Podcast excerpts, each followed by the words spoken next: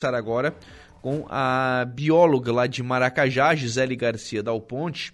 O município esteve, né, neste treinamento que foi realizado pelo programa Penso Logo Destino, um programa do Instituto de Meio Ambiente. O município esteve representado pela Gisele e pelo Dionei Falso, né, que é o diretor de turismo de Maracajá, buscando aí, né, as informações, enfim, para executar esse programa também em Maracajá. Eu até destacava, Gisele, hoje pela manhã, quando já falava sobre essa capacitação, que Maracajá, se comparado, né, com outros municípios aqui da região, você já tem um trabalho de coleta seletiva, você já tem alguns passos à frente de outros municípios, né, aqui da região.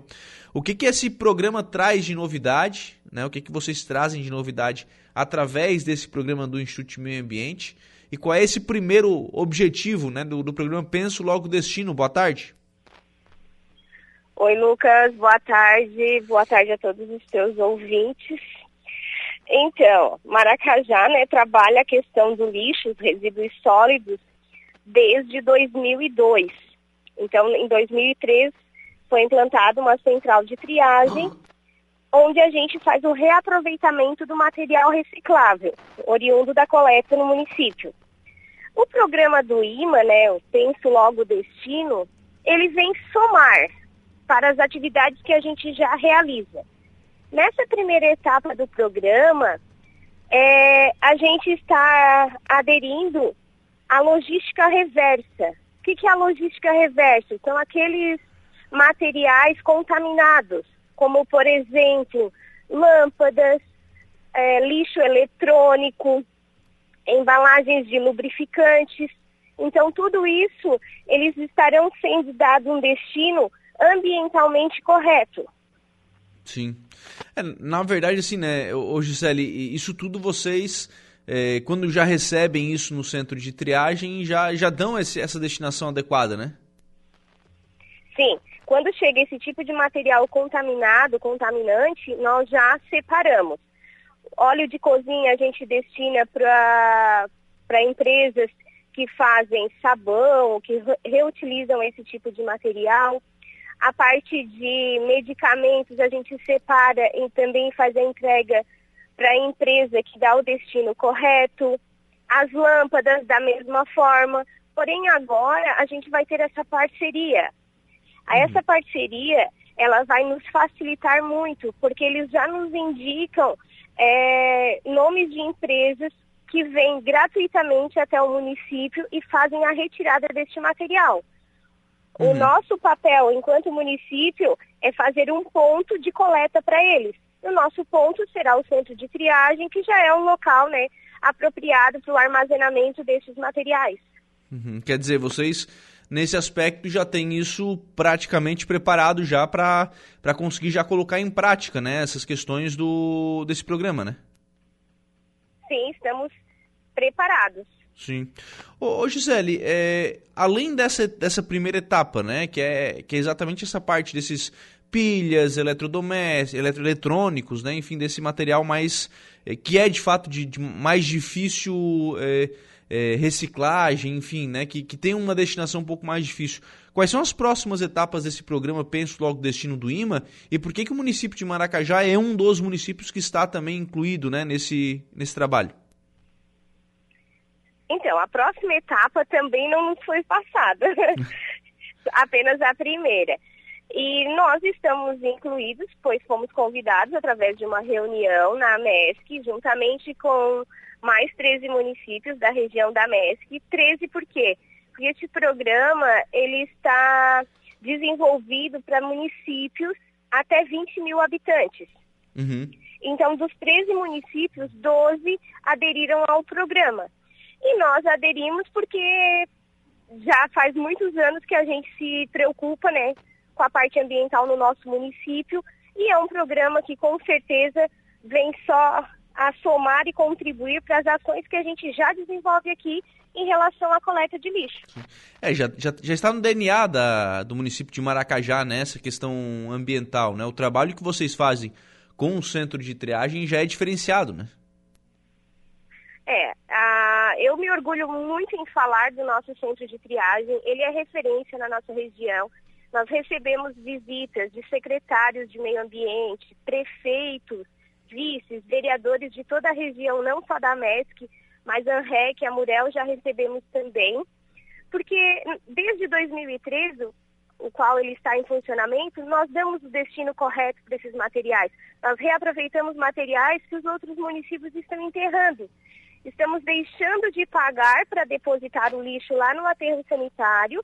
Estamos recebendo um recurso financeiro com a comercialização desses materiais. Uhum. E estamos contribuindo com a natureza e com o meio ambiente, retirando menos matérias-primas.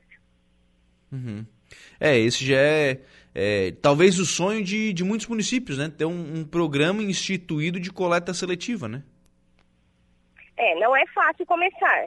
Uhum. É um trabalho formiguinha e que ele é diário. Desde 2003 nós falamos de lixo. Sim. E eu tenho certeza que a gente vai falar por todos os anos ainda daqui para frente. É verdade, né? Porque realmente criar consciência nas pessoas não é fácil, né? Não, a gente tenta sensibilizar, porque consciência eu acho que não é fácil. Verdade, né? Tem esse desafio ainda, né? E mesmo com esse trabalho já mais robusto, né? Ainda assim vocês encontram resistência nesse trabalho do centro de triagem, né? Por vezes, né? Ele ainda, por parte das pessoas, ele ainda não recebe a atenção que deveria receber, né? Não, nem mesmo na nomenclatura, no momento de citar o centro de triagem, muita gente cita o lixão. Uhum. E todos nós sabemos que lixão é aquele local a céu aberto, onde tu deposita os materiais oriundos da coleta no município, né, nos municípios. Então a gente explica para as pessoas, para as crianças, escolas, grupos da terceira idade, que lá é um centro de triagem, lá é um local onde se reaproveita o lixo. Sim. E essas atividades, essas ações, elas precisam acontecer, porque senão a gente não vai obter o resultado esperado. Quanto mais as pessoas conhecerem lá o local da triagem, mais sensíveis elas ficarão para com o tema, porque só tu conhecendo como que funciona é que elas poderão entender. Sim.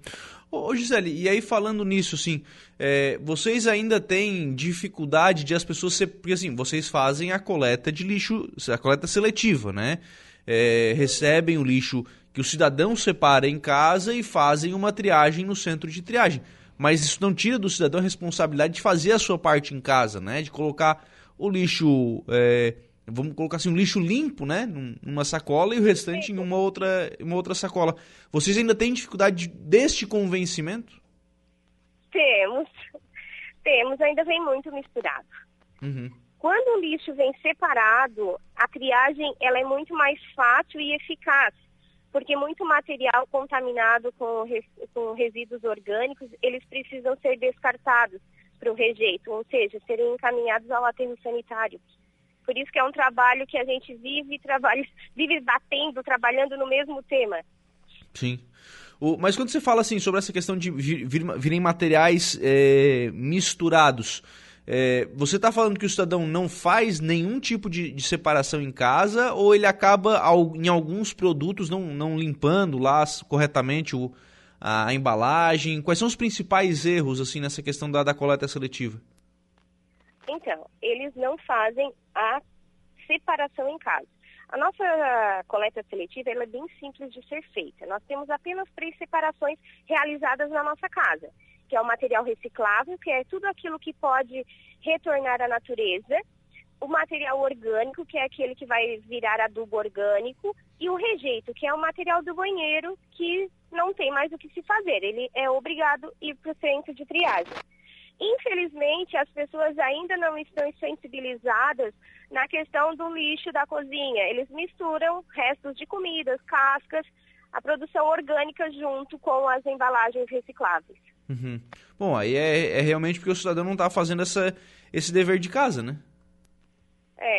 E não é por falta de trabalho nosso da prefeitura, tá? Como eu te falei, Sim. É desde 2013 que a gente trabalha essas questões ambientais referente aos resíduos sólidos. Sim. Bom, e sem contar o trabalho que é feito nas escolas também de conscientização, né?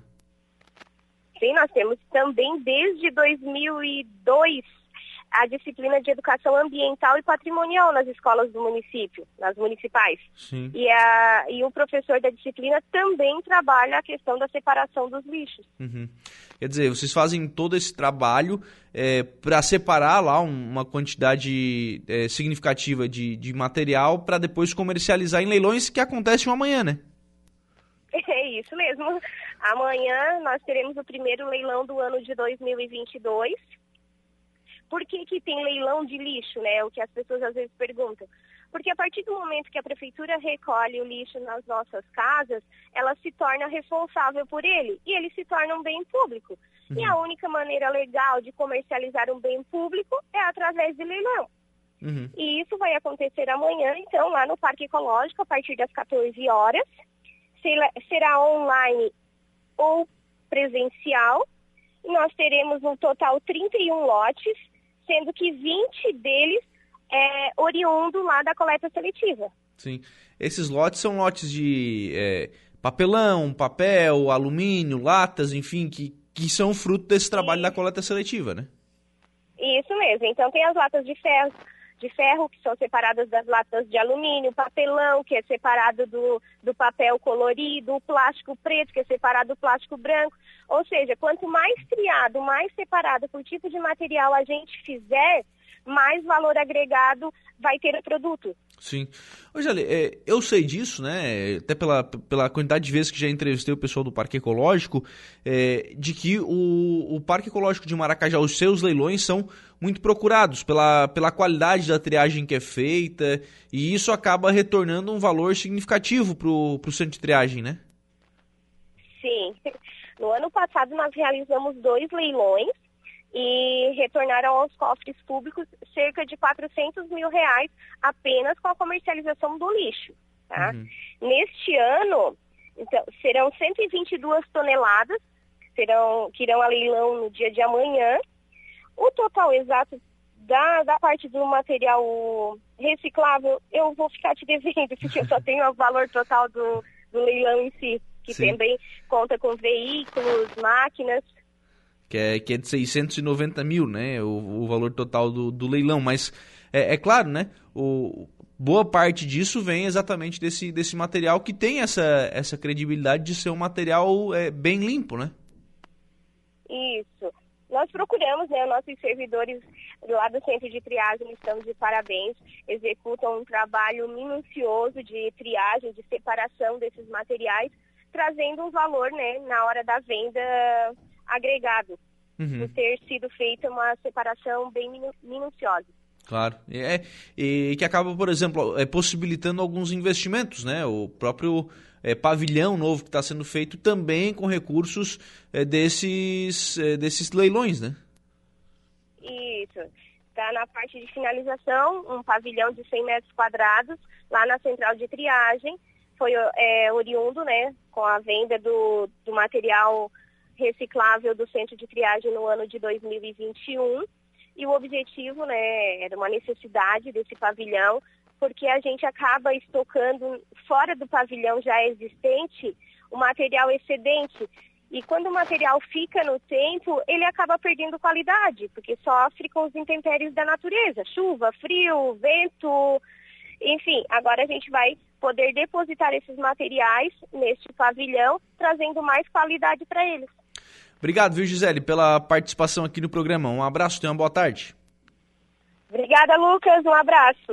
Muito bem, agora são 4 horas e 32 minutos. Esta, a Gisele Dal Ponte, bióloga de Maracajá, conversando conosco, falando aí sobre...